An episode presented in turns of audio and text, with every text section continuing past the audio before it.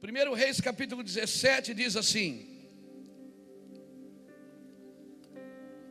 Ora, Elias o tisbita dos moradores de Gileade disse a Acabe: Tão certo como vive o Senhor Deus de Israel, perante cuja face estou, nem orvalho nem chuva haverá neste, nestes anos, senão segundo a minha palavra. Depois veio a palavra do Senhor a Elias: Retira-te daqui, vai para o oriente e esconde-te junto ao ribeiro de Querite, que está ao leste do Jordão. Beberás do ribeiro, e eu ordenei, diga comigo, eu ordenei. Beberás do ribeiro, e eu ordenei aos corvos que ali te sustentem. Assim foi Elias e fez conforme a palavra do Senhor. Foi e habitou junto ao ribeiro de Querite ao leste do Jordão. E os corvos lhe traziam pão e carne pela manhã, como também pão e carne ao anoitecer, e bebia do ribeiro. Mas passado alguns dias o ribeiro secou porque não tinha havido chuva na terra. Então veio ele a palavra do Senhor: Levanta-te e vai a Sarepta, que pertence a Sidom e habita ali, porque eu ordenei uma mulher viúva que ali te sustente. Diga comigo de novo: Eu ordenei ah, meu Deus, aleluia. Então ele se levantou e foi a Sarepta. Chegando à porta da cidade, estava ali uma viúva apanhando lenha. Ele chamou-lhe e disse: Traz-me, peste, num vaso um pouco de água para eu beber. Indo ela buscá-la, ele a chamou e disse: Traz-me também um pedaço de pão. Respondeu ela: Tão certo como vive o Senhor teu Deus, não tenho nenhum bolo, senão somente um punhado de farinha numa panela e um pouco de azeite numa botija. E vês aqui, apanhei dois cavacos. Vou prepará-los para mim e para meu filho, a fim de que o comamos e morramos. Elias lhe disse: Não temas, vai e faze como disseste, porém faze primeiro para mim um bolo pequeno e traz-me aqui fora. Depois farás para ti e para teu filho. Aleluia. Louvado seja Deus. Até aqui, vamos ler. Tá bom.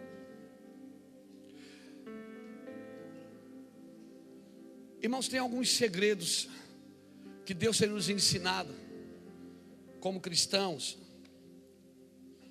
Por muito tempo, eu não sei se você lembra, quem é crente aqui há mais tempo, lembra daquele tempo que nós fomos ensinados a, a, a declarar. Você declara que Deus faz, não é verdade? E dá certo, porque nós declaramos a palavra. Pastor José ministrou aqui na segunda-feira sobre fé. Quem estava aqui na segunda-feira? Sobre fé. E é exatamente isso. A fé, ela precisa de declarações para se manifestar. Mas existe uma, uma vontade soberana de Deus que não depende de mim. Existe uma verdade, uma vontade de Deus que vai além da minha vontade. Existe uma vontade soberana de Deus que está acima de qualquer coisa, do que eu penso, do que eu falo, do que eu acho uma vontade estabelecida por Deus. Aleluia. Deus não falou para Elias, Deus não disse, Elias, profetiza que vai parar de chover. Deus não disse isso. Elias profetizou. E ele foi tão categórico que ele disse assim: segundo a minha palavra, não vai chover.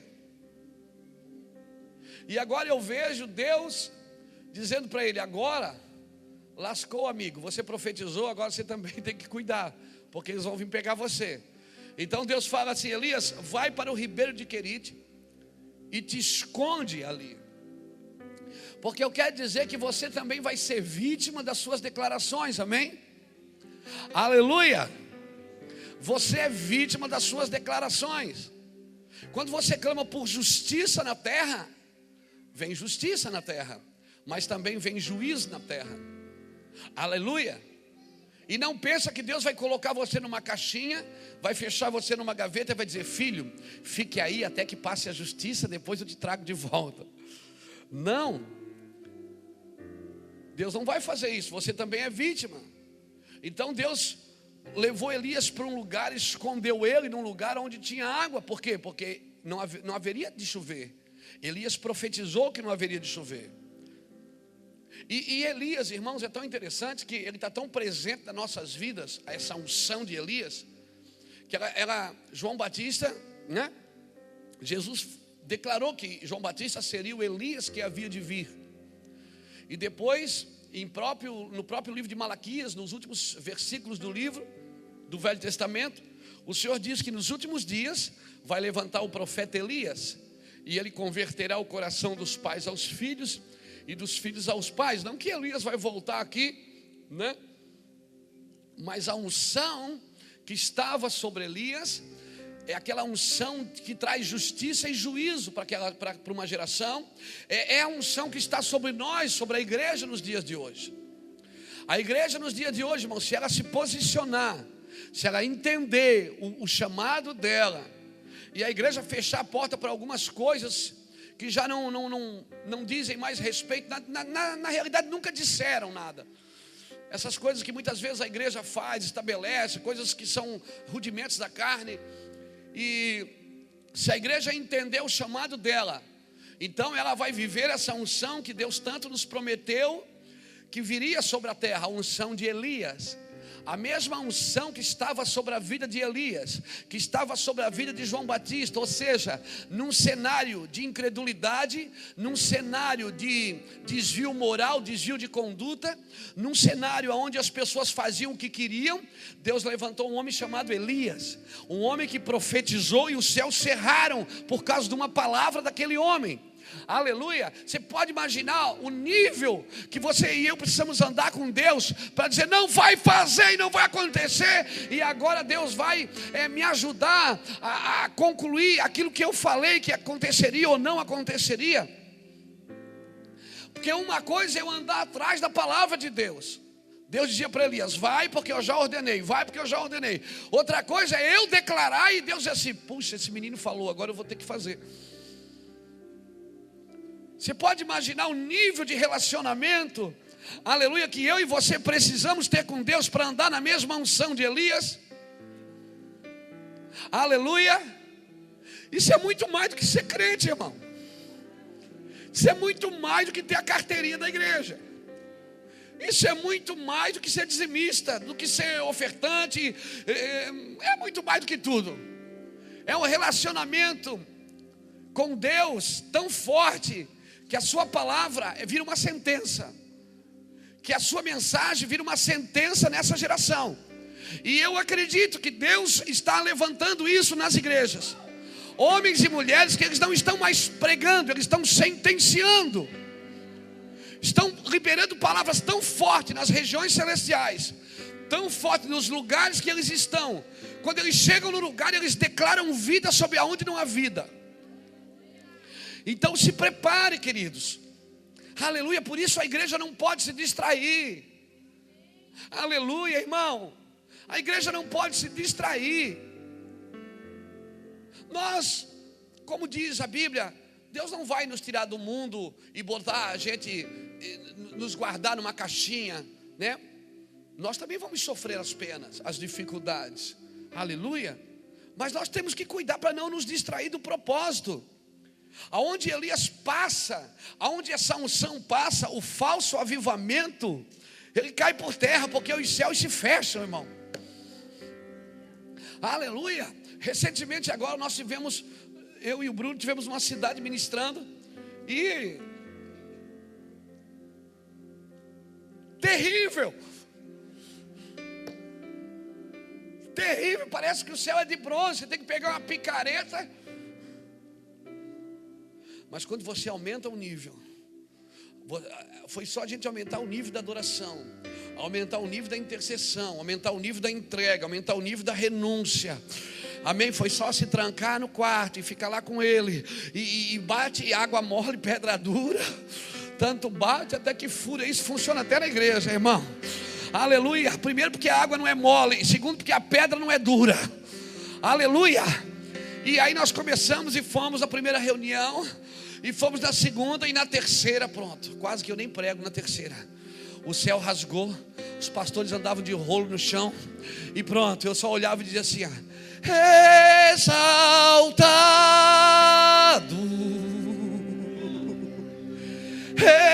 exaltado.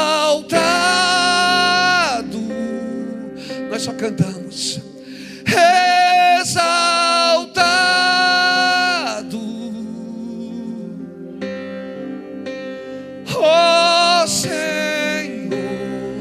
Nós ficamos por quase uma hora cantando isso. Exaltado, exaltado, exaltado. O ministério de louvor que estava junto foi tremendo, irmãos. E aquele dia, essa semana, eu aprendi uma lição com o Espírito Santo. Nós precisamos aumentar o nível. Se nós queremos a unção de Elias, essa unção tem nome, é a unção de Elias. Se nós queremos essa unção, nós precisamos nos mover como Elias se moveu. Nós precisamos andar na trajetória de Elias. E a trajetória de Elias é declarar.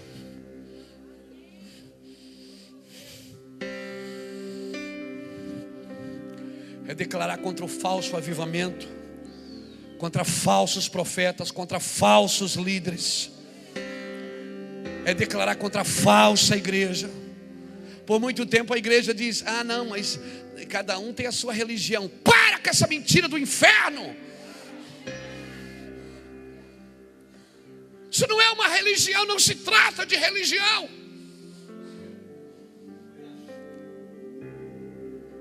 Às vezes nós temos medo de tocar em alguma coisa, sabe por quê? Por causa da reputação. A gente tem uma reputação para zelar. Eu vou te falar uma coisa: os homens e as mulheres de Deus que transformaram gerações foram homens que acreditaram que dentro deles tinha poder para fazer coisas que nunca haviam sido feitas antes. E Deus quer levantar novamente esses homens e essas mulheres. Chega de entretenimento na igreja do Senhor. Aleluia. Existe uma diferença, irmão, de andar irado e andar indignado. Eu estou falando de uma indignação profética que pega você por dentro. De uma coisa terrível, irmãos. Você sabe, é uma corrupção terrível. Eu não estou falando de um partido político, eu estou falando de um povo corrupto, de uma cidade corrupta, de um estado corrupto, de um governo corrupto, de uma geração corrupta, onde todo mundo quer levar vantagem em tudo.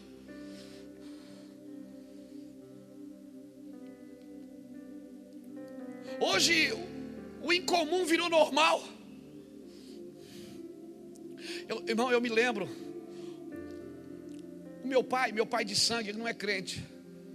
Ele já ele desviou da igreja muito cedo, logo em seguida que casou com a minha mãe, desviou. Chegou a ser líder de jovem na igreja dele. Mas eu me lembro, eu tinha 14 anos, 13 anos, eu fui fazer uma viagem com ele, de caminhão. Meu pai parava, tomava a bebida dele. Às vezes ia dormir bêbado dentro do caminhão. Mas eu me lembro que um dia nós estávamos no Nordeste do Brasil. Ele era caminhoneiro. E, e ele foi cobrar um frete no banco. A carta do frete. Ele cobrou a carta do frete. Botou o dinheiro em cima do banco. Veio dirigindo o caminhão vazio. Que a gente ia pregar frete em outro lugar. Eu tinha 13, 14 anos. E ele disse: Vai contando esse dinheiro para o pai, vê se está certo. E eu contei. E tinha mais. Eu disse, pai, tenha mais. Fiquei todo feliz, menino. Ele disse, quanto tenha mais? Ele parou o caminhão, contou, na época, não sei se era 50 cruzados novos, eu não me lembro. Nós já tínhamos andado uns 40, 45 quilômetros. Ele disse, vamos lá devolver para a moça. Irmão, ele, ele bebe, ele toma a cerveja dele, ele, ele bebe a cachaça dele. Não bebe mais, né? Desde fevereiro ele não bebe mais. Não, mas naquela época, eu estou falando daquela época. Naquela época ele bebia tudo, Liz. Bebia porque líquido era, se sólido fosse, como ele ia.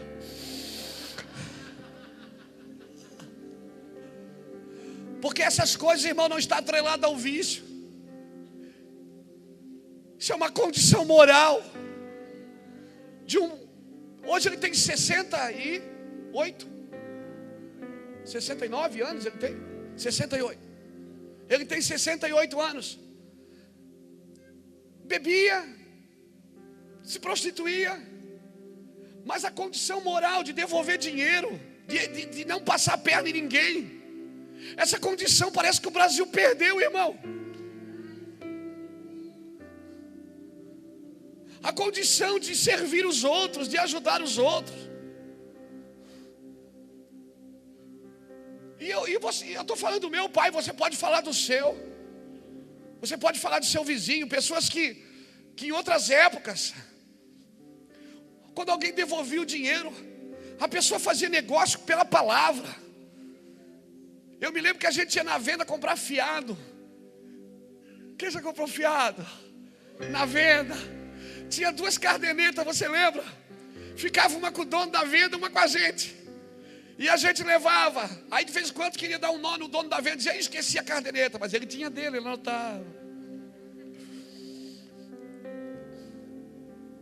Sabe o que acontece? Nós precisamos resgatar algumas coisas. Aí a gente pode dizer, ah, mas essa geração hoje ficou imoral por causa deles. Não, irmão. Não foi por causa deles. Hoje esses dias eu estava conversando com uma pessoa no Facebook, uma menina de 14 anos que se dizia ateu. Agora, o que é que um fedelho de 14 anos entende sobre Deus?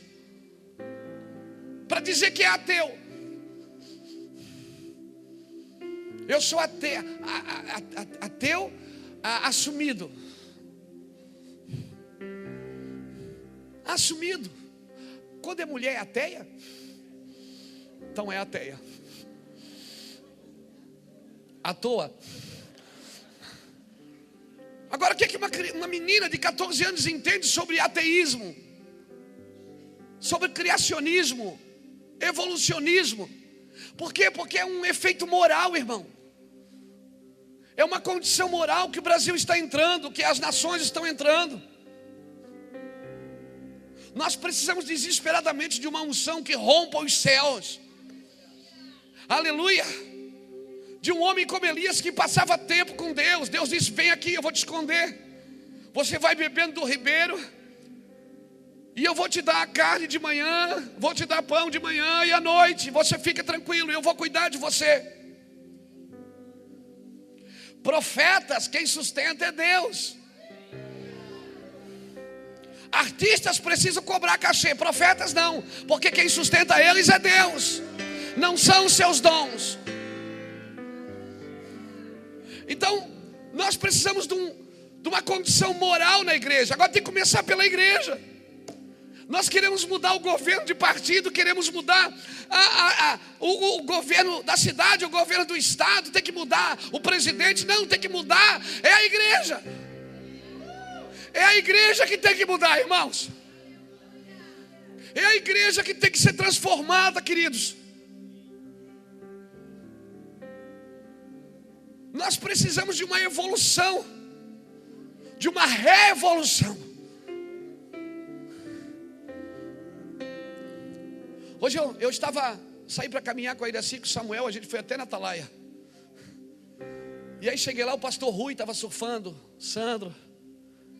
E eu conversando com o pastor Rui, com a prancha debaixo da, do braço surfando, daí de repente tinha duas garrafas de cerveja assim, ele disse, olha aqui, eles bebem, deixam tudo aqui na praia, e recolhendo e levando na, na lata do lixo.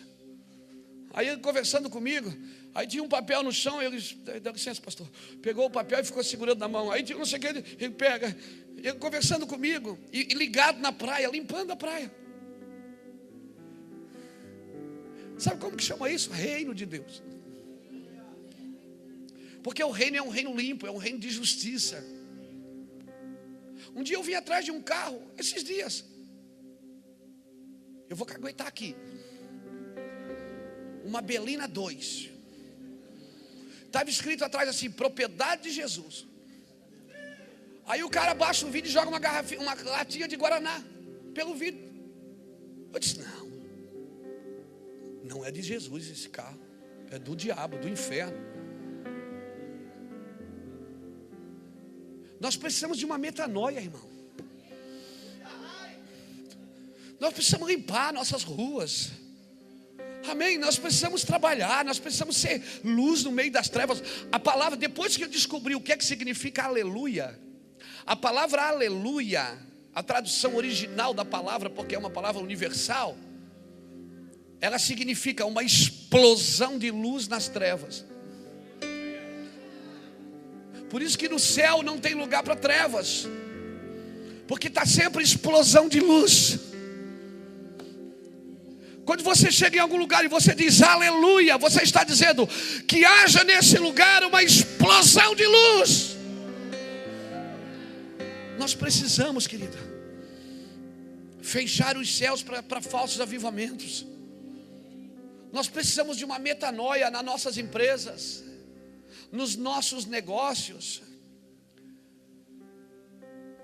Se você tem um carro e vai vender e sabe que ele está ruim, arruma ele primeiro antes de vender. Obrigado pelo seu amém tão empolgante. Não, vou vender porque o motor está ruim, já vou me livrar dele. Você não se livrou dele, irmão. Porque essa condição moral fica dentro do seu espírito, dentro seu, da sua alma, não do seu espírito, da sua alma. Essa condição moral você faz isso hoje com o carro, você vai fazer com pessoas, você vai fazer com filhos, você vai fazer com quem for. Porque você vai construindo uma estrutura egoísta, onde só você que leva vantagem. No reino dos céus, irmão, nós perdemos para ganhar. No reino dos céus, a Bíblia diz que os últimos é que são os primeiros, que os fracos é que estão fortes que o que chora é que está alegre. Aleluia! No reino dos céus nós vivemos uma matemática contraditória ao reino da terra. Nós precisamos entender o que Deus está falando conosco nessa noite. Nós precisamos, primeiro, primeiro, cerrar os céus. Você já viu quando vai fazer reforma de algum lugar? O que é que eles fazem primeiro? Primeiro eles passam aquela, aqueles, aqueles compensados, já viu? Fecha, faz uma parede de compensado para ninguém ver o que está fazendo. Nós precisamos fazer isso. Eu vou falar uma coisa: faz dias que eu não estou orando por avivamento. Eu tenho pedido para Deus, Deus não traz avivamento agora não, porque a gente não está preparado para ter avivamento. Porque se vier uma unção agora, tem muita gente que vai se matar com a unção. Uma unção para um povo despreparado, sem caráter, é perigosa. Nós não estamos preparados para um avivamento. Se vier um avivamento sobre nós, nós vamos ter tanta abundância. Mas se nós não tivermos uma mudança moral, nós primeiro nós precisamos de uma limpeza moral, irmãos. Irmãos, eu estou falando de mim. Eu estou falando de mim. Nós precisamos de uma limpeza nas nossas igrejas. Nós precisamos primeiro ser transformados. Nós precisamos reavaliar a nossa vida com Deus. Se realmente o que estamos fazendo está de acordo com a palavra de Deus. Ou se nós queremos um avivamento só para tampar o sol com a peneira. A igreja não precisa de maquiagem, ela precisa de uma cirurgia. Aleluia. Nós precisamos ser abertos nós precisamos que o cirurgião, o especialista chamado Espírito Santo, venha e arranque de nós esse câncer chamado imoralidade espiritual. Nós precisamos de uma transformação, precisamos ser batizados na mente de virtude. Então, irmãos, as pessoas vão entrar na igreja, elas vão cair na unção sem ninguém tocar nelas. Elas vão ser transformadas na hora da música, quando estiver cantando. Elas vão começar a passar mal e botar as coisas para fora. Elas vão começar a ser cheias da glória de Deus. Aleluia. Por quê? Porque se nós mudarmos o ambiente, irmãos,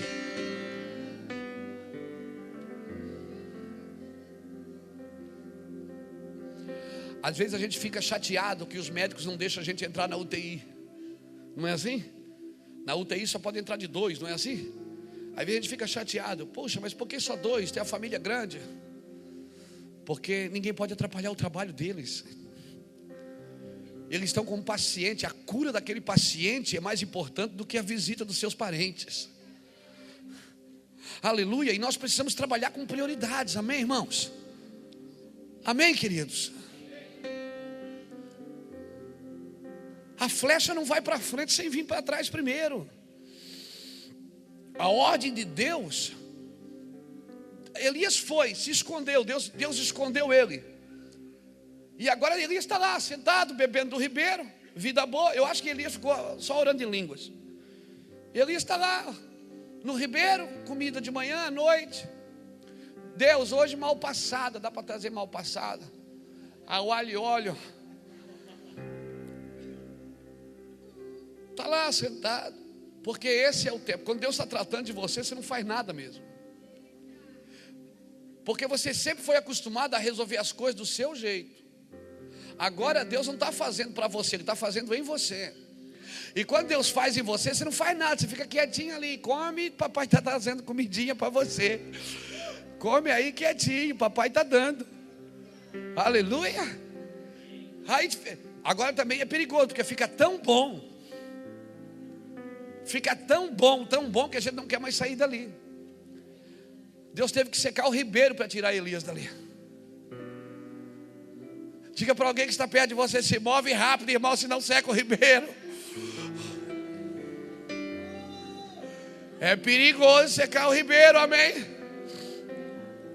Porque a gente está tão acostumado a receber, a receber, a receber, que quando chega na hora de dar, não, Deus, esse não é meu chamado, não é o meu ministério. O meu ministério é estar aqui com o Senhor, porque eu fui chamado para chapar.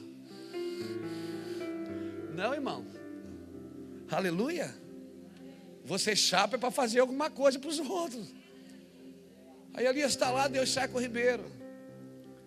E Deus diz: Elias, vai na casa da viúva. Eu já ordenei. Ou seja, Deus dava uma carga de poder para que algo funcionasse. Por que, que os corvos não comiam a carne? Porque eles tinham uma ordem.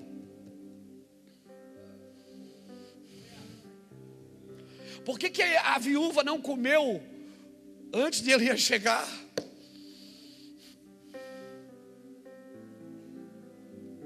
Eu me lembro antigamente que a gente ia na casa dos parentes. Você lembra daquela mesa quadrada que tinha uma gaveta embaixo assim? Quem lembra? Eu perguntei uma vez para um tio, uma tia, para que, que essa gaveta tem na mesa? Ele disse, não, é para guardar o talher, né? Aí eu tinha uma tia que era mais experiente, ela dizia, não, é para esconder o prato quando chega a visita. Então, quando chegava a visita, ela olhava da janela, meu Deus, lá vem. Baixava, escondia o prato, botava a toalha, pá, tudo bem, como é que tá? Já almoçaram? Que pena, né? Chegar tão tarde. Meu Deus, tia do pastor Ulisses. Né? A mãe sabe quem é. sabe. Aleluia. E a, a, a, tese da gaveta a gente achava que era para guardar o talher, mas a tia diz: não, é para guardar o prato, para esconder o prato. Então por que, que a, a viúva não comeu antes de Elias chegar? Por que, que ela não fez para ela primeiro? Porque ela estava debaixo de uma ordem. Querido, Deus é um Deus de ordem. Deus é um Deus de ordem. Os corvos não comeram carne porque tinham uma ordem. Agora, toda vez que Deus dizia vai, Elias podia ir, por quê? Porque Deus já tinha ido na frente e ordenado. Sempre que Deus move você, Ele já se moveu primeiro. Sempre que Deus dá uma ordem para você, Ele já ordenou a alguém na frente.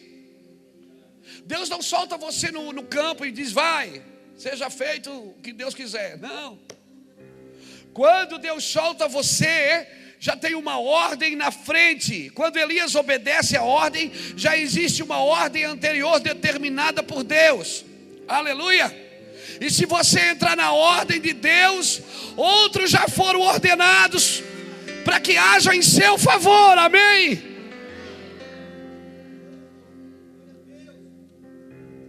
O problema é que a gente quer que Deus ande na nossa ordem, porque eu sou crente, eu tenho fé, eu declaro a palavra, tem que acontecer. Essa é a ordem de Deus. Deixa eu te falar uma coisa, cristão: a vontade soberana de Deus, nem você e nem ninguém pode mexer nela.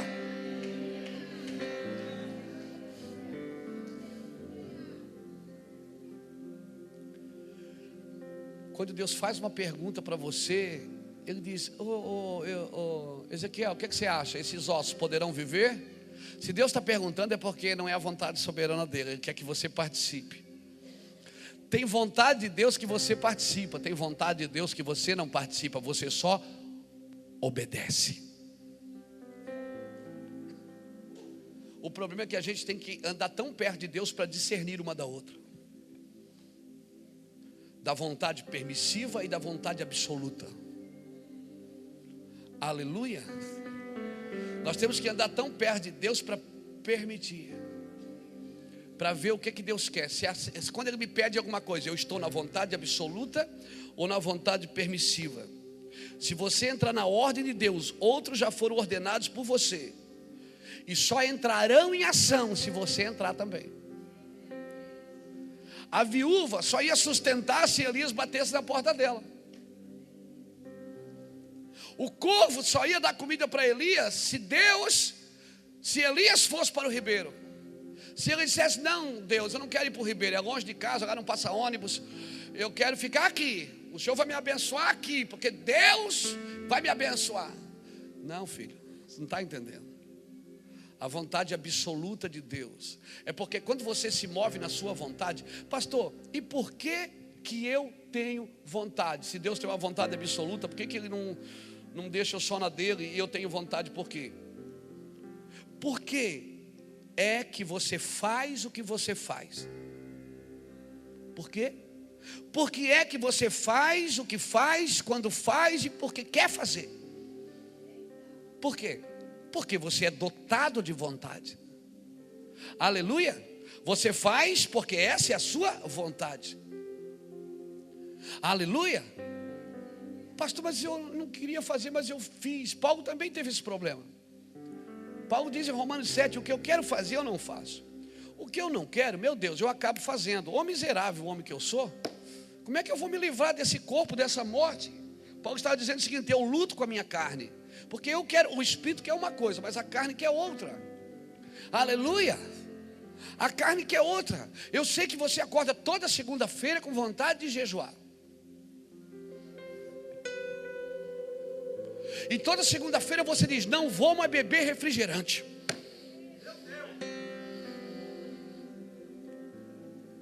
Toda segunda você acorda com essa vontade. Meio-dia você esquece. Porque a sua carne ainda domina mais do que, a, do que o seu espírito. É verdade, irmão. Aleluia. Você faz porque essa é a sua vontade. Você faz porque quer fazer. Aleluia. Diga para alguém que está perto de você: você faz porque você é assim mesmo, irmão. Sabe por que, que eu faço o que eu faço? Porque eu ainda estou fazendo a minha vontade, não a vontade de Deus. Aleluia! Irmãos, a vontade é o maior mecanismo da criação. O maior mecanismo da criação é a vontade. Nós somos seres dotados de vontade, vivemos pela vontade e às vezes somos até escravos da vontade. Quem luta com vício, luta contra a vontade. Aleluia. Somos o que somos por quê? Por que, que a gente faz o que faz? E somos o que somos? Porque somos a imagem e semelhança de. E o nosso Deus é um Deus de, dotado de vontade. A vontade é uma virtude. A vontade é o presente de Deus para você. Por isso ela deveria ser colocada na vontade de Deus. Sabe o que, que, sabe o que, que Deus pensou quando Ele te deu, a, quando te deu vontade? Deus te deu vontade para você poder ter vontade como Ele tem vontade. Pegou? Pegou no seu espírito? Presta atenção aqui, não se distraia. Por que, que Deus me deu vontade? Não seria mais fácil eu dar a chave da casa para Ele e dizer: Deus, eu não quero mais o livre-arbítrio. Eu só me incomodo com isso. Toda vez, Deus, que eu tenho que tomar decisão, eu decido errado. Puxa eu não sei fazer, Deus. Quando a gente diz, você quer aceitar Jesus, a gente não está dizendo que você vai mudar de religião. A gente está dizendo assim, por que, que você não pega a sua vontade e dá na mão dele para que ele dirija a sua vontade? Tá, pastor, se Deus quer dirigir a minha vontade, para que, que ele me deu vontade?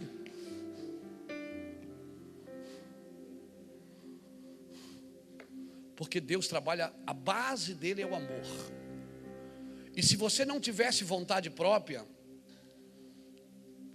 você não poderia amar a Deus como Ele te ama.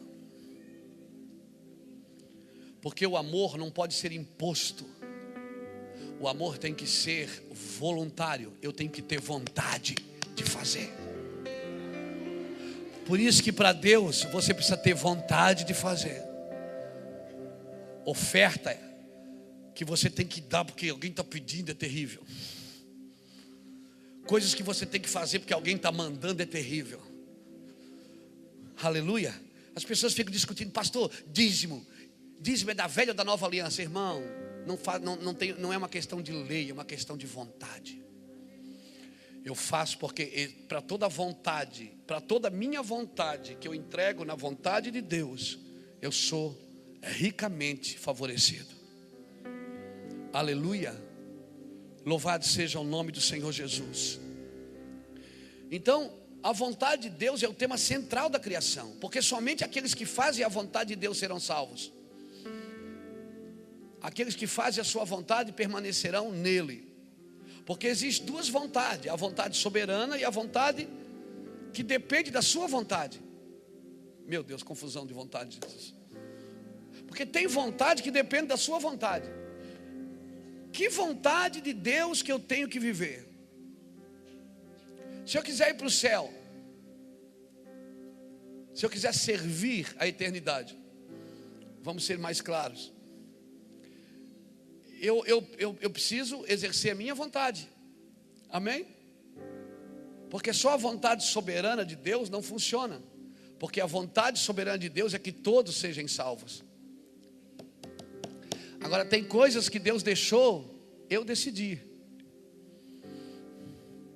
Por quê? Porque Ele não quer ninguém servindo Ele obrigado. Deus quer que você sirva Ele porque você quer. Não existe uma vontade soberana. Eu, eu sirvo porque Deus me pegou e agora eu tenho que fazer, né? Porque se eu não fizer, o que, é que eu vou fazer? Não. Vá para casa assistir televisão. Você tem que querer isso. E o nosso trabalho de pregadores é ativar a sua vontade e dizer: tem uma vontade melhor do que a sua, a vontade de Deus para a sua vida. Aleluia! Isaías 46, versículo 10, abre comigo.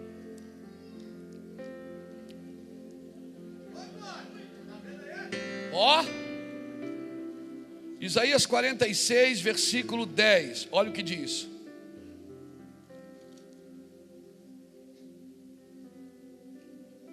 Vamos ler o versículo 9. Lembrai-vos das coisas passadas da antiguidade. Eu sou Deus e não há outro. Eu sou Deus e não há outro semelhante a mim. Eu anuncio o fim desde o princípio, desde a antiguidade, as coisas que ainda não sucederam. Eu digo: o meu propósito subsistirá e eu farei toda a minha vontade. Essa é uma vontade soberana. É ele vai fazer toda a vontade dele. Mas, pastor, a vontade dele é me salvar? É. Então por que ele não me salva? Porque essa tem vontade de Deus que depende da sua vontade. Que ele colocou a chave na sua mão. É você que abre a porta.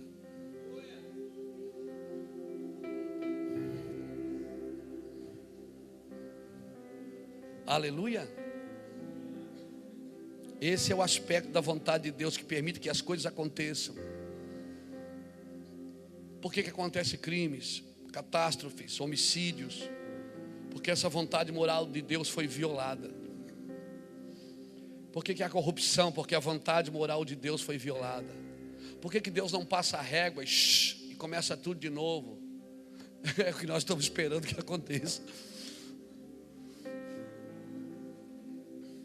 Porque a vontade de Deus é que todos sejam salvos, mas essa vontade de Deus não é soberana. Essa vontade depende da sua vontade. Por isso que a Bíblia diz: o mundo passa e as suas concupiscências, mas aquele que faz a vontade de Deus, o que é que acontece com ele? Permanece para sempre.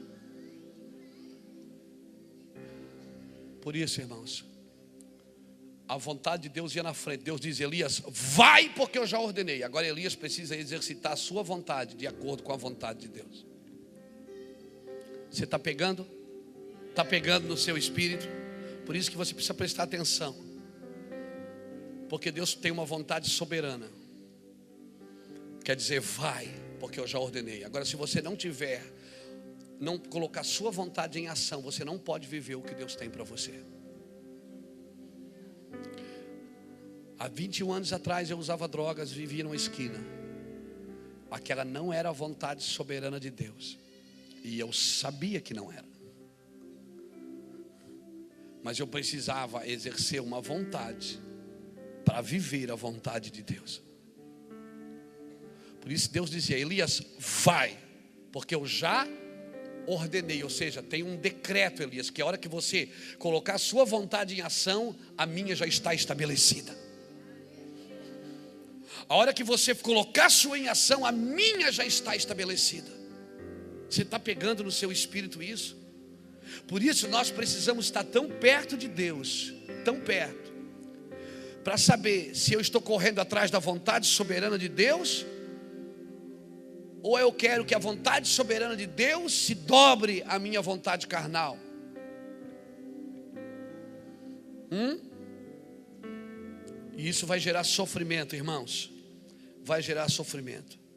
Ele disse: Vai a Sarepta, porque eu já ordenei uma viúva que te sustente. Elias declarou aqui: Não vai chover. Uma palavra: Não vai chover. Aí agora Elias chega na mulher: Meu Deus, se Deus vai me sustentar, por que não manda no empresário, não manda, vai na casa da viúva? Porque a vontade soberana de Deus, ela não anda na razão humana. Os meus caminhos não são como os teus caminhos, nem os meus pensamentos são como os teus pensamentos. O meu caminho são mais alto que os seus caminhos, e os meus pensamentos são mais alto que os seus pensamentos. Irmão, eu não queria falar disso, mas eu tenho que falar para você entender a mensagem. O time de futebol, a nossa seleção brasileira, estava tudo tão arrumadinho, tão bonitinho, né? A seleção, ela manifestou como está o Brasil.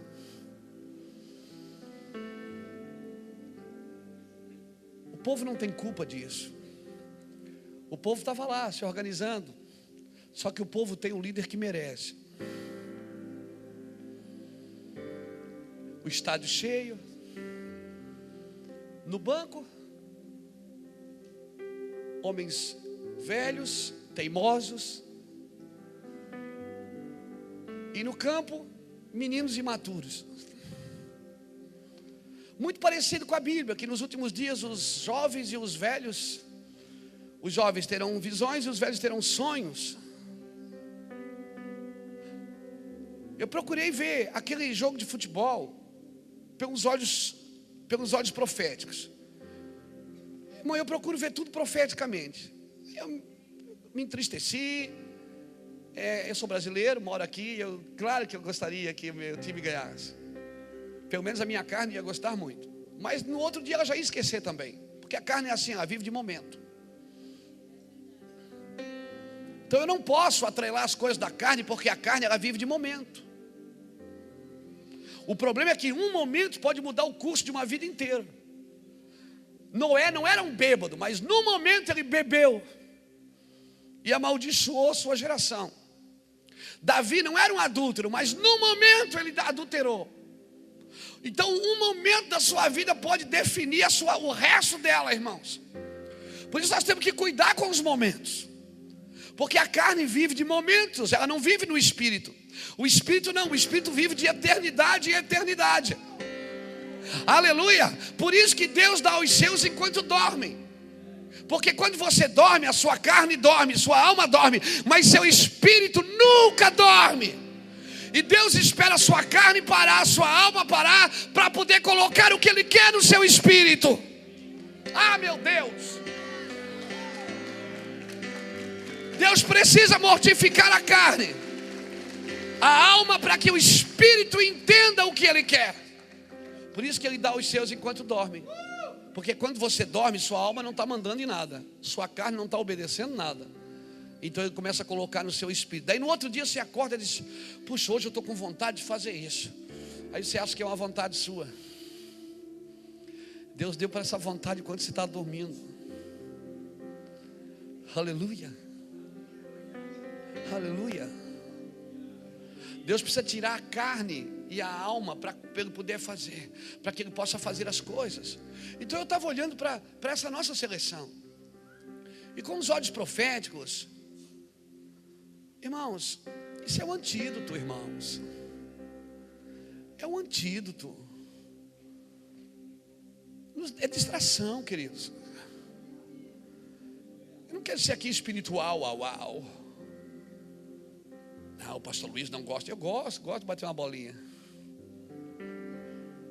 Eu gosto, eu acho, eu, eu, eu gosto mesmo. Gosto do esporte. Não jogo nada, mas eu corro atrás da bola.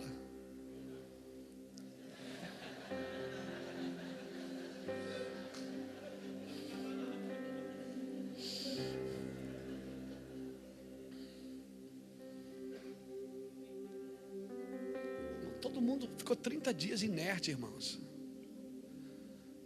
É 30 dias inerte. Pessoas estavam perguntando para mim se o Brasil fosse para a final, se a gente ia cancelar o culto da tarde.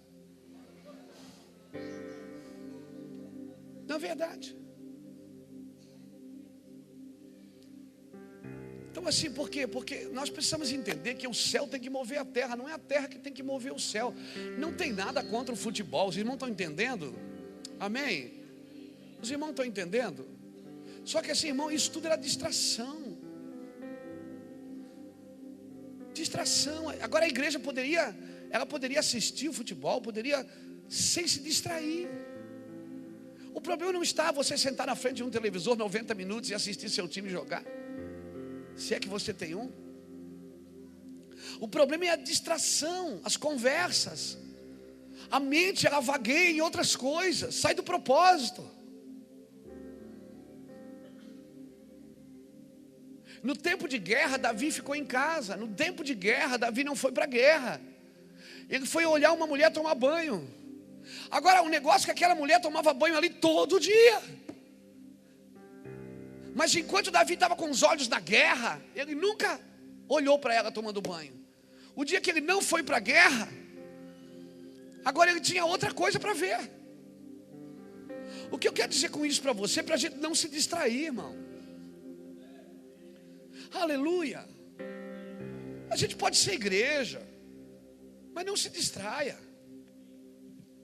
Irmão, para mim a seleção brasileira mostrou a cara da nação que você pensa que está tudo lindo e maravilhoso, que tem ídolo, tem astro, tem roupa bonita, tem súditos. Não tem mais nada, irmão, não tinha organização nenhuma.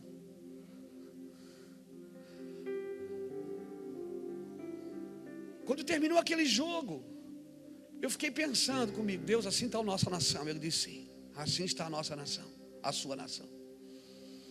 Parece que está tudo bem, mas não está, irmão. Isso é uma bolha, é uma mentira. Isso é um engano. Nós precisamos desesperadamente orar pela nação, querido.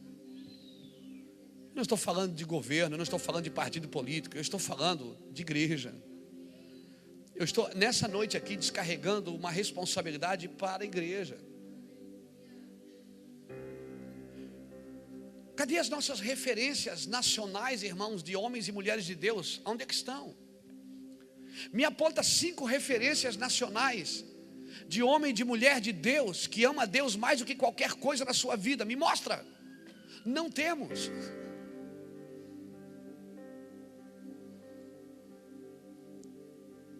Me mostra cinco igrejas nessa nação que estão transformando a sua geração que a cidade mudou por causa da igreja.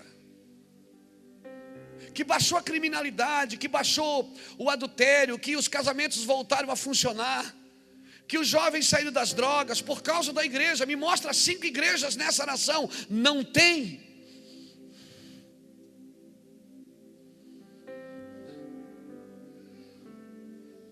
Porque nós estamos distraídos com tantas coisas. Irmão, os filisteus, sabe o que eles fizeram para distrair Sansão? Eles mandaram Dalila. A carne gosta de Dalila. E a distração tirou Sansão do foco. E ele contou para ela o segredo. Enquanto ele mentiu, isso é, tão, é, é um paradoxo, né? Porque enquanto ele mentiu, deu certo. Quando ele falou a verdade, deu errado. Então ele conta para ela o seu segredo. Os filisteus vêm, cortam sua, o seu cabelo, arrancam os seus olhos. Ele perde a visão. Colocam ele para rodar um moinho. Uma distração. É um prato cheio para o inimigo. Nós precisamos desesperadamente, irmãos, reformular o nosso cristianismo. Aleluia. Nós precisamos, talvez nós vamos ter que parar alguns eventos, que é só vento, que não transforma nada, que não leva ninguém a lugar nenhum. Nós precisamos fazer coisas com propósito, com foco, com alvo. Existe uma vontade soberana de Deus para o Brasil, mas existe uma vontade que a igreja precisa se mover para que a vontade soberana de Deus se mova. Quando o pastor Muracava abriu a reunião hoje, ele falou disso. O, o Muracava não, o Gladson. O pastor Gladson falou: existe uma vontade para o Brasil que nós vamos ser celeiro de nações. Eu ouço isso desde menino, irmãos. Existe uma, uma, uma, existe uma palavra para o sul do Brasil, que aqui está a cabeça da serpente e a igreja tem que pisar nessa cabeça. desde menino eu ouço que o Brasil vai ser celeiro de nações. Desde que aquele homem assinou o tratado, que Israel voltou a ser Israel, Oswaldo Aranha. E a profecia foi liberada: abençoarei os que te abençoarem, amaldiçoarei os que te amaldiçoarem. Fomos abençoados por aquele homem que deu o voto Minerva, você conhece a história. Eu ouço desde menino que nós vamos viver um avivamento. Não conhecemos ainda avivamento. Já passou muito entretenimento na nossa nação. Muito entretenimento. Muitas pessoas que Deus bateu os olhos e disse: Eu ordenei já, esse aí vai ser bênção. Mas a vontade que Deus deu a ele o desviou do propósito. Profetas viraram artistas. Irmãos, profetas eles se movem debaixo de uma palavra de Deus.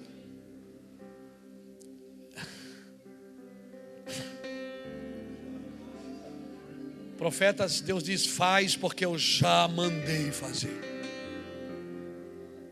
Agora você precisa se mover quando Deus fala, porque aquilo que Deus falou só acontecerá se você se mover também. Então nós precisamos.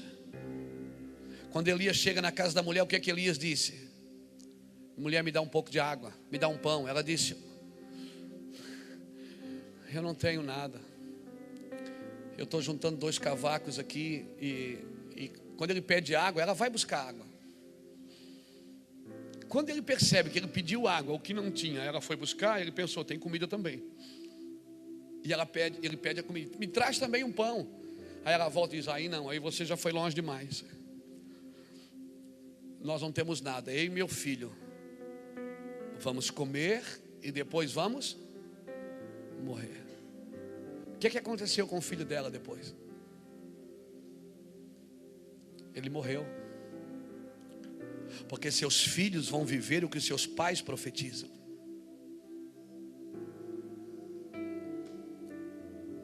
Seus filhos vão viver o que seus pais declaram sobre eles.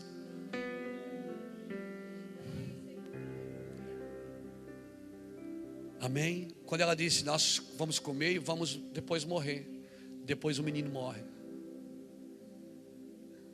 Irmãos, Quando nós entramos num ambiente profético, nós temos que cuidar o que falamos. Não dá mais para ouvir qualquer coisa, não dá mais para ouvir uma pregaçãozinha meia boca. Não dá mais para comer qualquer lixo, irmãos.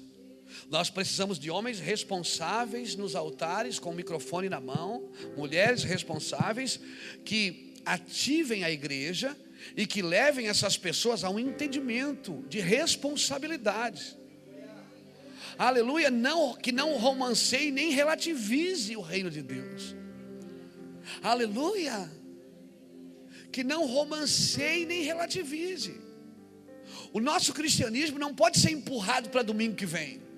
Ó irmão, hoje não deu, mas semana que vem vai ser benção para você. Não, irmão. O nosso cristianismo tem que ir até a eternidade. Não é até domingo que vem, irmãos. Nós não temos que empurrar para domingo que vem. Aleluia. Amém. Se nós, não, hoje eu tenho que cuidar o que falo, porque senão o povo não vem domingo que vem. Ah, vem. Eu tenho certeza que vem.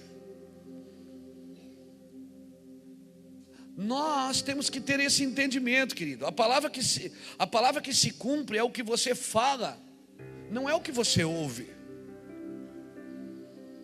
Aleluia. A palavra que se cumpre é aquela que você fala, aquela que tem atitudes suas. Não adianta você vir aqui no domingo e amanhã você está no seu trabalho e diz, puxa vida, ouvi uma palavra ontem que mudou a minha vida. Não mudou, não.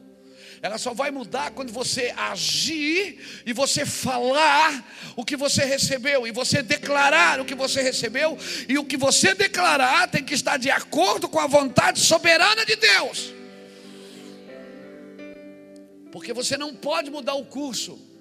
Qual de vós, por maior que seja, pode mudar o curso da vossa vida? Pode acrescentar um côvado. Quem pode acrescentar 45 centímetros aí no curso da sua vida, no seu tamanho, de um dia para o outro? A mulher ouviu uma palavra e se cumpriu a palavra de Deus sobre a sua casa. Sobre a casa dela se cumpriu o que ela ouviu, mas sobre a vida dela se cumpriu o que ela falou. Pegou? Sobre a casa dela, quando Elias diz: Faz para mim primeiro, porque nunca faltará azeite na sua botija, nem farinha na sua panela. Pronto, se cumpriu.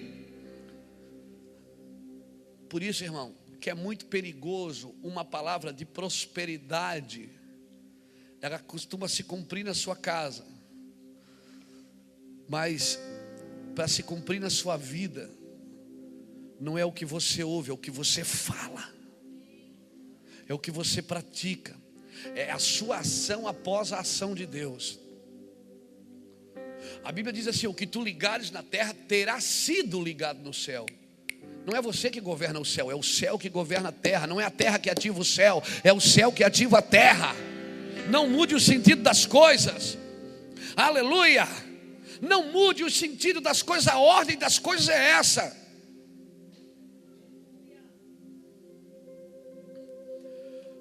Essa geração ela precisa de uma conexão para que se cumpra o propósito entre a palavra de Deus, a palavra do profeta e a palavra que você fala. Amém? Existe uma conexão. Vem cá, vem cá, Léo, por favor. Te amo. Vem cá você também, por favor.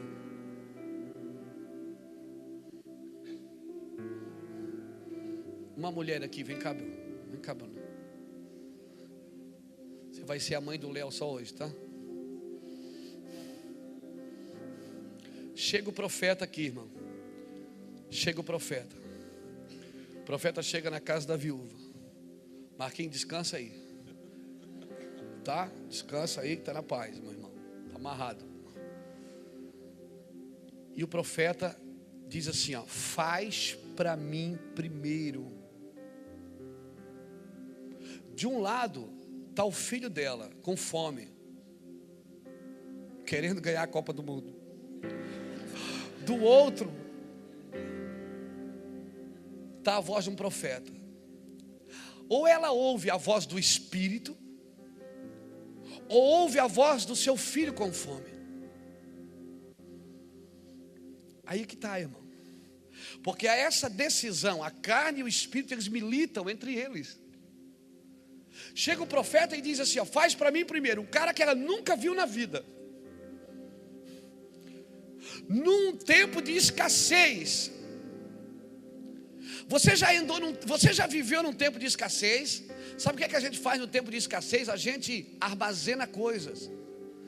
Quando, quando anunciou em Itajaí que ia dar enchente mesmo, no domingo de manhã eu lembro, disse: Ó, vai encher mesmo, até o meio-dia vai encher. Irmão, foi uma invasão nos mercados, era gente carregando água, fralda, comprou até o que não precisa. Quando na Flórida, nos Estados Unidos, eles anunciam o furacão, não é assim? Eles correm para o Walmart e enchem as prateleiras, enchem o, o, o freezer, enchem tudo.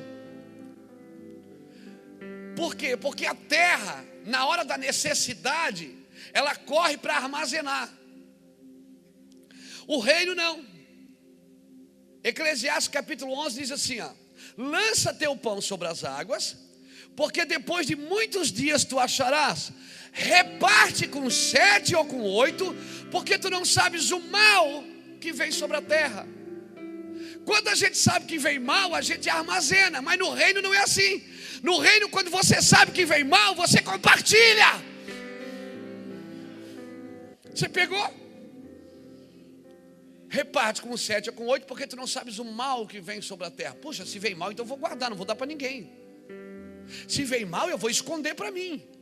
Já pensou? Depois eu vou ficar sem. E no reino é o contrário. No reino é assim: ó, se você sabe que vem mal, você tem que dar aos outros.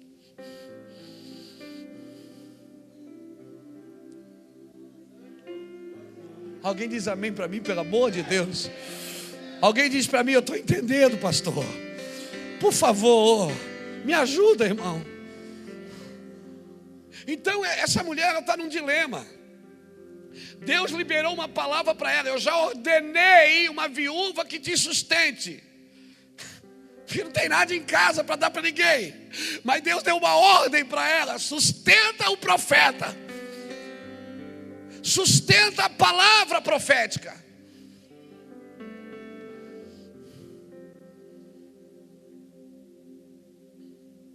Pegou? Essa mulher está num dilema. Ou ela ouve a carne, dizendo: Mãe, não dá para esse homem, não, vamos comer a gente.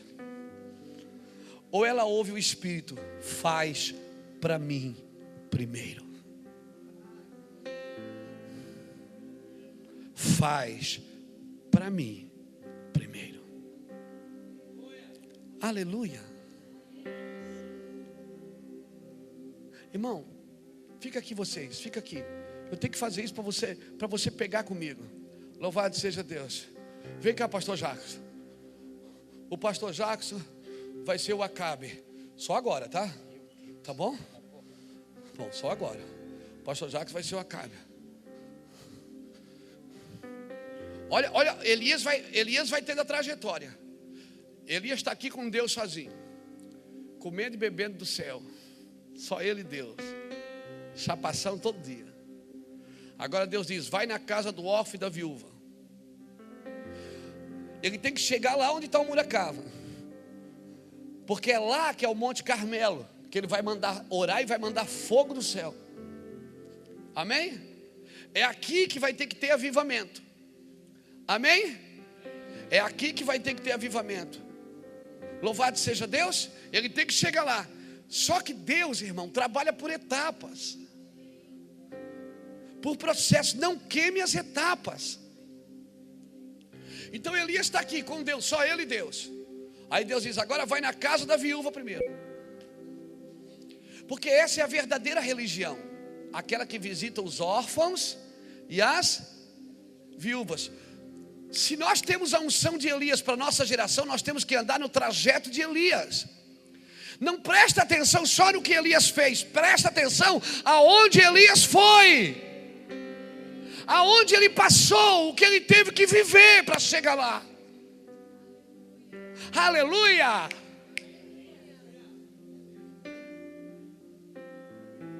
Então, primeiro ela passou aqui. Deus diz assim: ó, vai para o ribeiro, fica no ribeiro. Já ordenei o corvo que te sustente. Aí Elias está aqui, não se movia. Oh Deus, mas eu tenho um ministério, Deus me chamou. Eu tenho que orar para mandar fogo, avivamento, aleluia. Deus disse, fica aí. Aí seca o ribeiro e diz: Agora vai à casa da viúva, porque eu já ordenei que te sustente. Para cada vontade de Deus tinha que ter uma vontade dele. Está aqui, está aqui comendo, bebendo, de repente Deus diz: Agora vai e te apresenta Acabe. Agora vai e sobe no Carmelo. E confronta os profetas de Baal. Agora vai desafia o povo a trazer a água se eles querem chuva. Agora vai e ora, porque eu mando fogo. Você está vendo, irmã, a trajetória. Primeiro, tempo com Deus. Aleluia, glória a Deus. Aleluia, meu filho. Primeiro tempo com Deus. É você e Deus. Profetas comem o que Deus manda. Aleluia. Louvado seja Deus, aleluia. Homens e mulheres de Deus vivem se estão sustentados na mesa do Senhor, aleluia. Primeiro tempo com Deus. Segundo, vai visitar Ofe e a viúva. Muda a vida deles. Abençoa a vida deles. Terceiro, vai, está aqui tão bom. Deus dizia, agora vai e te apresenta a Cabe. Agora vai e confronta a liderança corrupta. Confrontou, confrontou. Agora vai, desafia a religião mentirosa. E agora vai, desafia o povo. Eles querem água? Manda trazer quatro cântaros. Quatro fala de salvação, quatro evangelhos. Oito, ele diz traz mais quatro. Oito fala de recomeço. Os oito, as oito pessoas da arca. Depois ele diz traz mais quatro. Doze fala de governo. Aleluia. Deus, tá, Deus salvou. Ele tem um recomeço para fazer nas nossas vidas. Para nos levar para o lugar de governo. Desafiou o povo, desafiou. Tra água, agora ficou fácil. Agora Elias só dobra os joelhos sozinho e diz: Deus, manda fogo. O problema é que nós queremos a unção, obrigado, gente. Deus abençoe. O problema é que nós queremos o fogo de Deus sem viver a trajetória de Elias. Nós queremos um avivamento. E se Deus não nos der o avivamento, nós produzimos o nosso próprio fogo. Nós temos tudo pronto. Se Deus não nos der fogo, nós vamos produzir. Não, querido. O fogo que consome a carne é o fogo do céu. Esse fogo que nós produzimos, ele alegra a carne. Ele é um entretenimento para a carne. Meu Deus, um corvo, por que não um empresário? Deus podia ter sido mais legal, poderia ter sido uma pomba, que pelo menos representa o Espírito Santo. Não, é um corvo. Traga carne para ele. Porque a casa da viúva porque a vontade de Deus não é igual à sua. A vontade de Deus, ela não anda nas circunstâncias normais da situação. Aleluia. Por isso, eu estava em casa domingo à noite, domingo não, sábado à noite, depois do café. A Iraci, a Iraci falou assim para mim, amor, vai orar pela irmã Vanira, ela está no hospital. Eu digo, ah, Iraci, ela está no hospital, né? Chegou um recado lá para mim que o médico já desenganou, que já ah, eu não vou ver ela naquela situação, eu amo ela. Eu não quero ela, não. Estou cansado. Vai lá, amor. Vai lá. É, é claro, irmão, eu não estou tirando mérito para. Ah, eu orei. Não, não estou dizendo isso. O sangue de Jesus tem poder. Mas quando eu tomei uma atitude, troquei de roupa e fui no hospital naquele sábado à noite, 8 horas da noite. Entrei como pastor. Fui lá naquele quarto e orei. Eu, os meus olhos diziam assim para mim: Senhor, não deixe ela sofrer. Mas o meu espírito, irmão, saiu de lá alegre. Eu voltei para casa, fiquei alegre.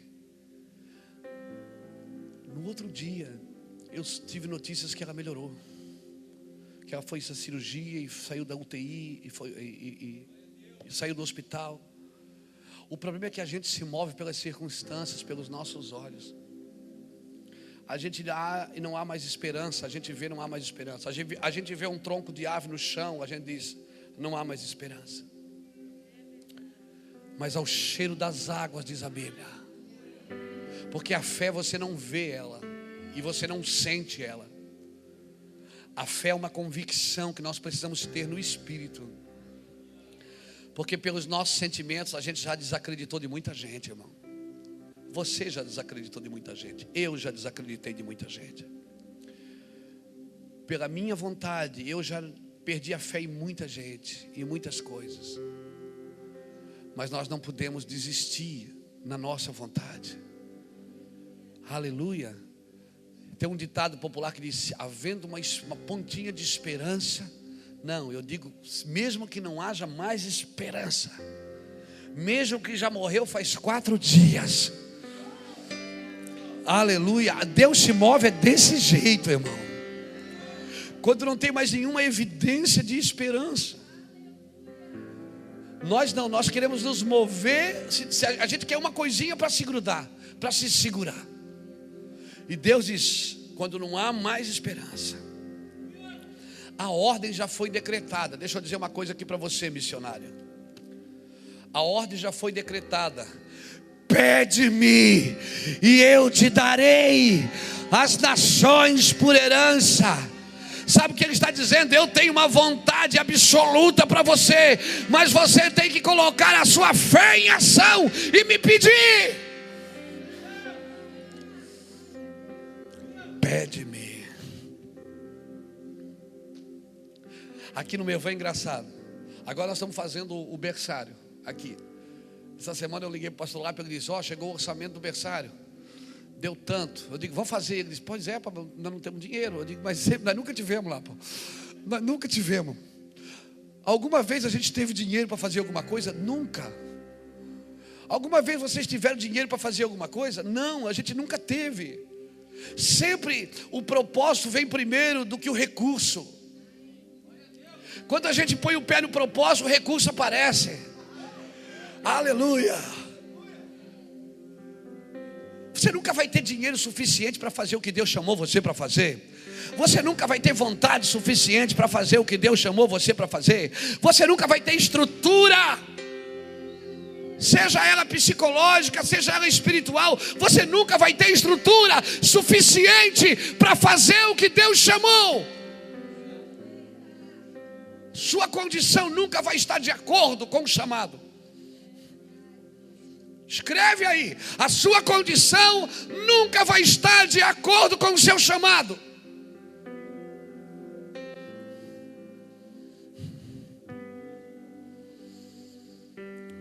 Eu não tenho que fazer o que eu sei, eu tenho que fazer o que Ele me mandou. Eu já ordenei. Vai, porque eu já ordenei.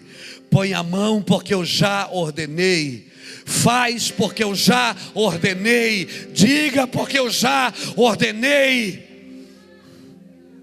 Por isso nós, eu e você precisamos estar recheados, batizados de quebrantamento, irmãos, de ternura de Deus para entender o que Deus quer da gente. Amém.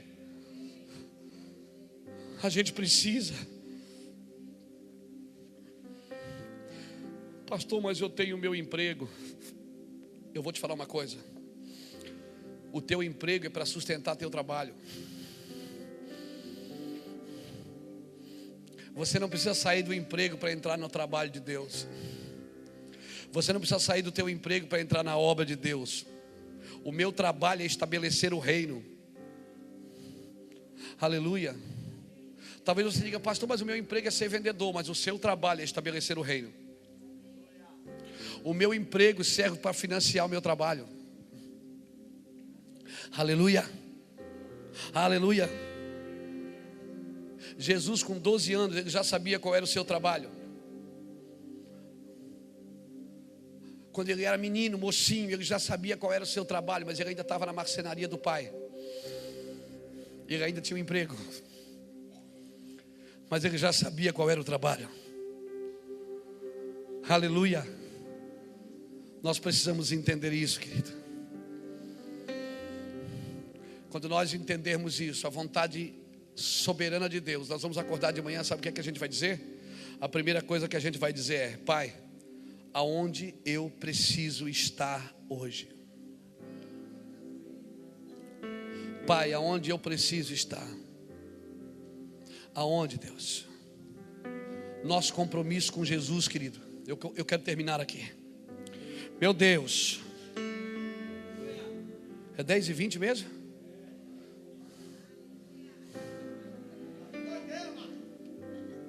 O nosso, eu vou terminar aqui, agora é verdade.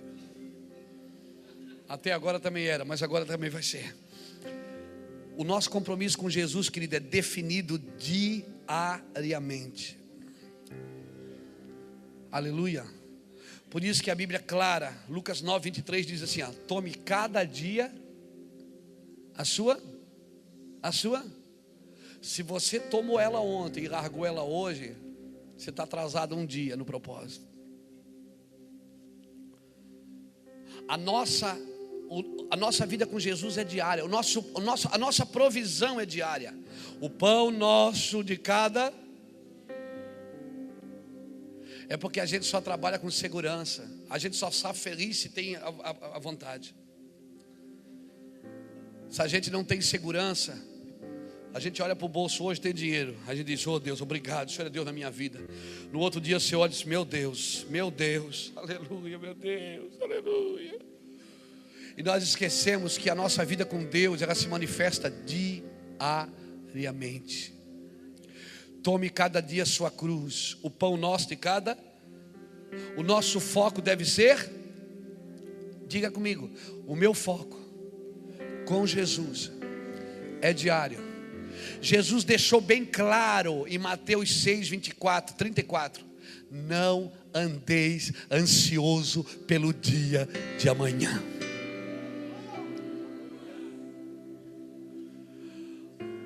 É que a gente quer andar seguro no dia de amanhã.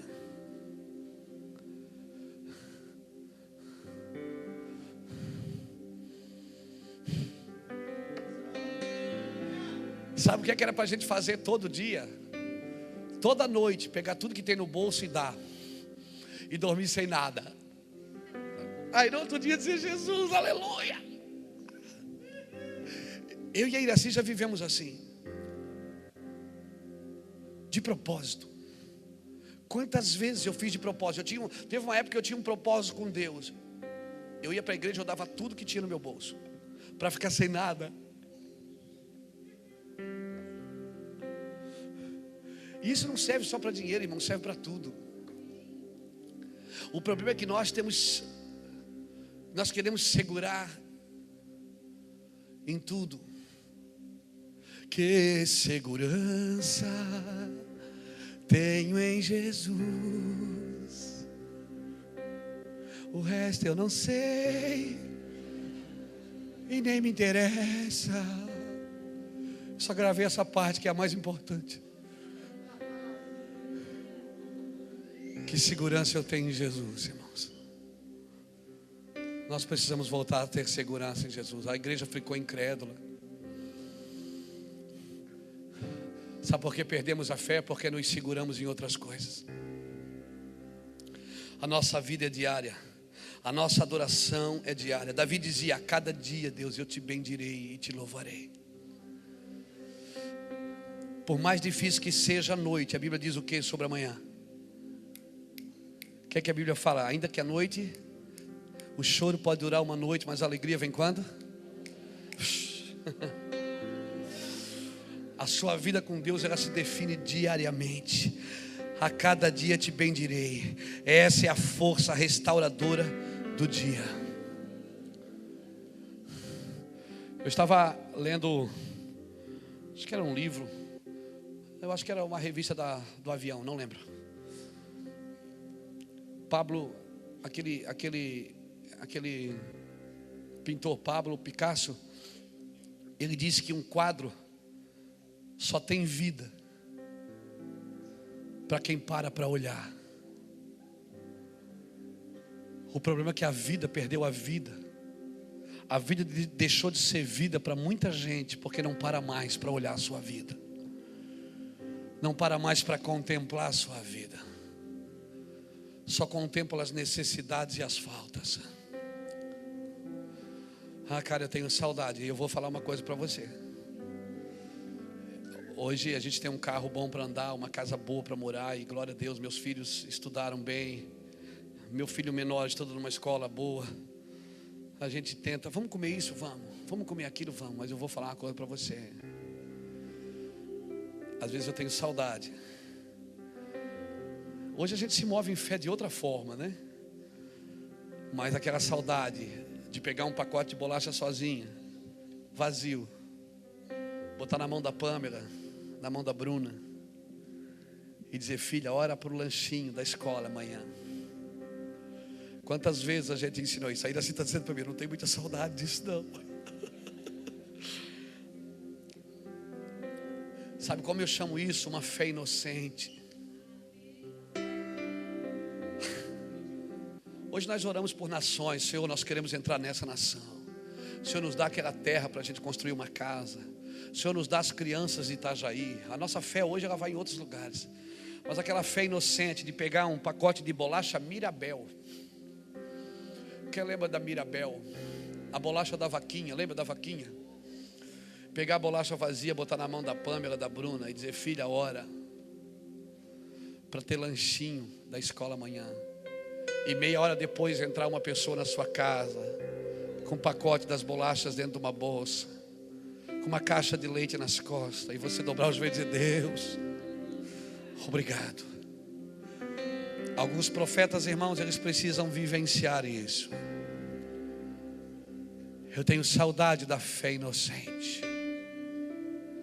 Hoje a nossa fé é dizer: Deus nos guarda da corrupção, nos livra, dá aquela nação para a gente, dá aquela, dá aquela casa para a gente, dá, dá essas pessoas. Mas eu quero pedir uma coisa para a igreja hoje, como um pai: exercite a fé, querido. Comece a orar. A gente orava pelo tanque da moto que não tinha mais gasolina. Já tinha acabado a reserva e ainda faltava 20 quilômetros para chegar em casa. Orava e dizia: Deus, põe gasolina aqui, Senhor. E de repente você, plum, a CGzinha pegava. E você vinha, andará.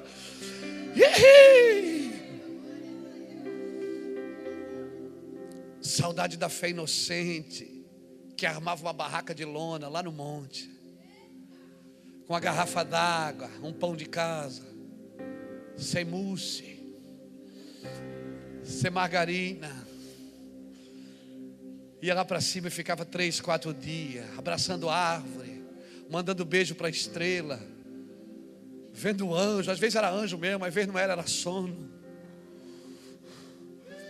Oh, fé inocente. Aleluia. Mas eu quero dizer para você, igreja, que é possível a gente crescer.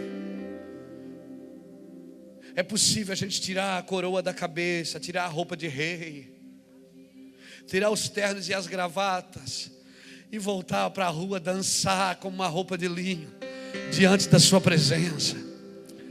É possível a gente voltar em alguns lugares no Senhor. Aleluia. A igreja, por muito tempo, ela gerou adeptos. Nós precisamos voltar a gerar filhos juízes. Geramos teólogos, geramos intelectuais, geramos artistas. Nós precisamos voltar a gerar a fé inocente as intercessões inocentes, aquela intercessão que você chorava pelas nações. O reino precisa crescer, mas a nossa fé precisa voltar a ser inocente. Fique de pé comigo nessa noite, querida.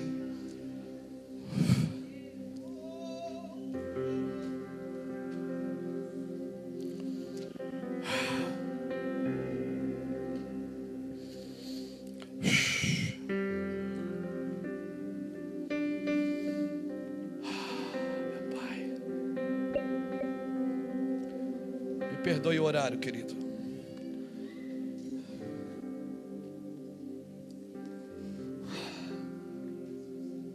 quero orar com você.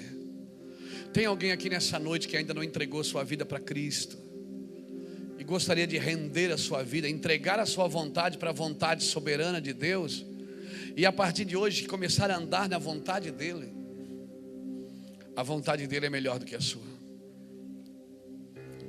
Tem alguém aqui nessa noite que gostaria de entregar sua vida para Cristo? Hoje é a sua noite. Você pode vir aqui na frente, eu quero orar por você, se você quiser. Se tem alguém aqui nessa noite que gostaria de render a sua vida para Cristo, andar na palavra profética, dizer: vai porque eu já ordenei, vai porque eu já ordenei. Deus já tem uma ordem para você. Se você quiser, saia do seu lugar, vem aqui na frente, eu quero orar com você agora.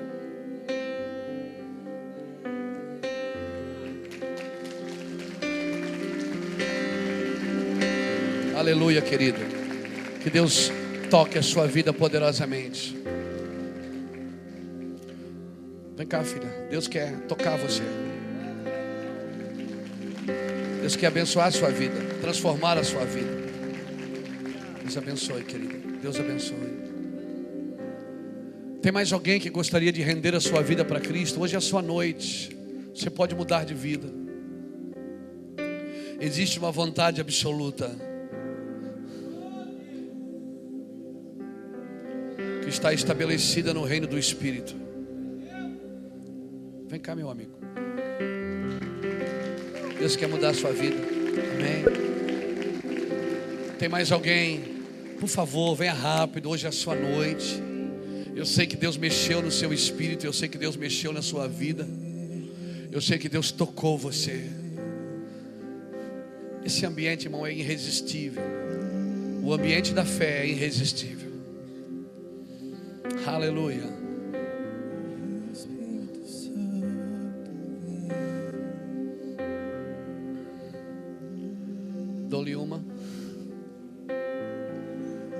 Mais alguém que gostaria de fazer isso? Servir ao único que é vivo, que é digno de receber a sua glória, a sua honra e o seu poder. Hoje é sua noite. Deus trouxe você aqui para isso, para mudar a sua vida. Ninguém pode te amar como Jesus te ama. Ninguém tem essa capacidade. E eu quero orar com você.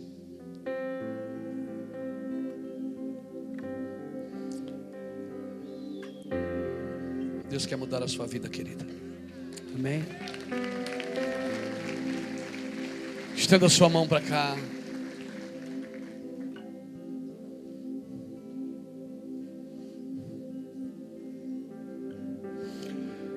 Tem mais uma pessoa. Não adianta resistir, é irresistível. Deus trouxe você aqui hoje para isso.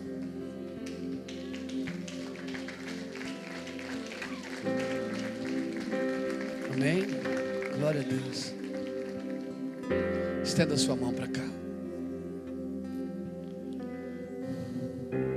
Espírito Santo, nós adoramos o nome de Jesus. Nós bendizemos o nome de Jesus pela vida desses homens, dessas mulheres. Te louvamos e te glorificamos. Ninguém é mais importante do que você. Eu te peço que o Senhor as toque poderosamente, que o Senhor a transforme poderosamente. Pega de volta o que é teu, Senhor. Pega de volta o que é teu. Pega de volta. Quem já pisou no Santo dos Santos, querido, não sabe viver em outro lugar.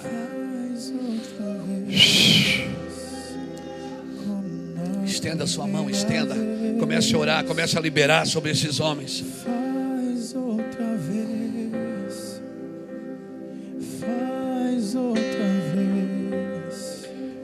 Declaro, Senhor, vida sobre essas pessoas uma ativação sobre a vida deles sobrenatural. Em nome de Jesus. Aleluia. Amém. Aplauda o Senhor por a vida deles. Esse aqui é o pastor Marlon. O pastor Marlon vai dar um presente para vocês naquela sala. Por favor, sigam ele, ele só quer dar um presente para vocês. Amém?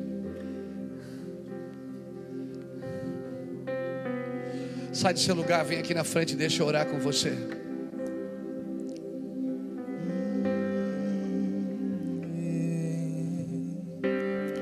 Sai do seu lugar, vem aqui na frente. Camisa bonita, amor.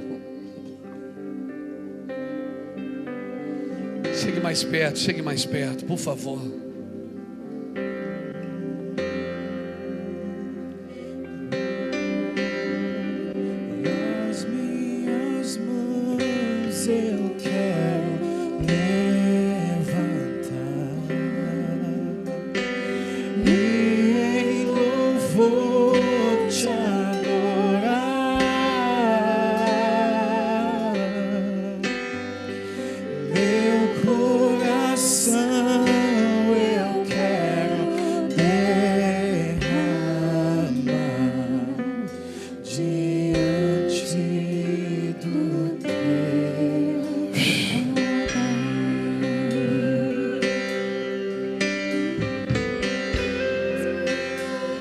Chegue mais perto, chegue mais perto, por favor, para que todos possam chegar.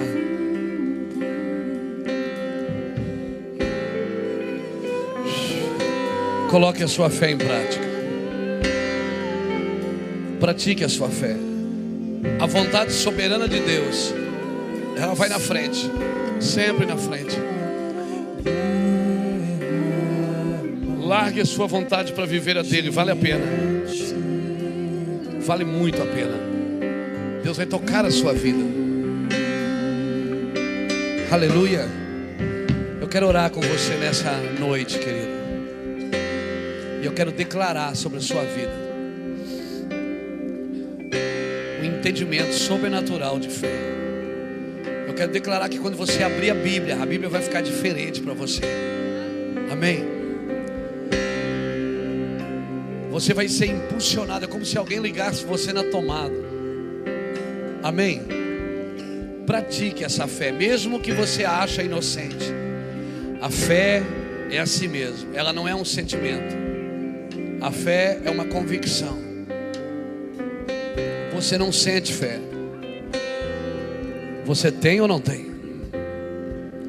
Aleluia. Pai, em nome do Senhor Jesus Cristo.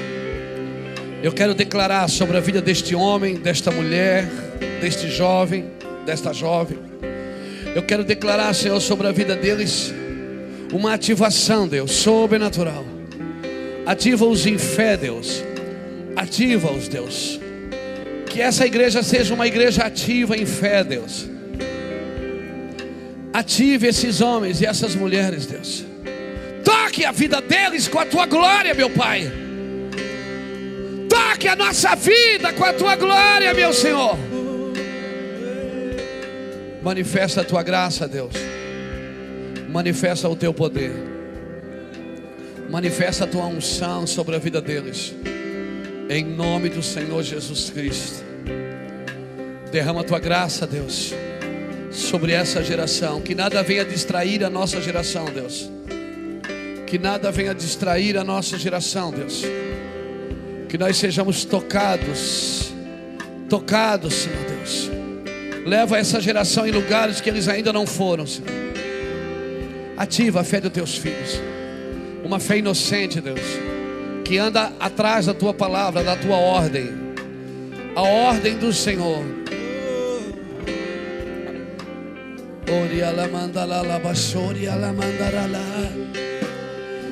Vem Deus com a tua glória, toca-os com fogo, toca-os com fogo, Deus.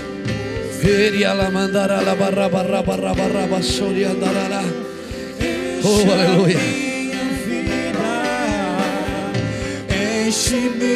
A fé não sente, a fé sabe, a fé declara. pois em ti eu quero. Declare sobre essa geração uma vida de fé. As minhas mãos,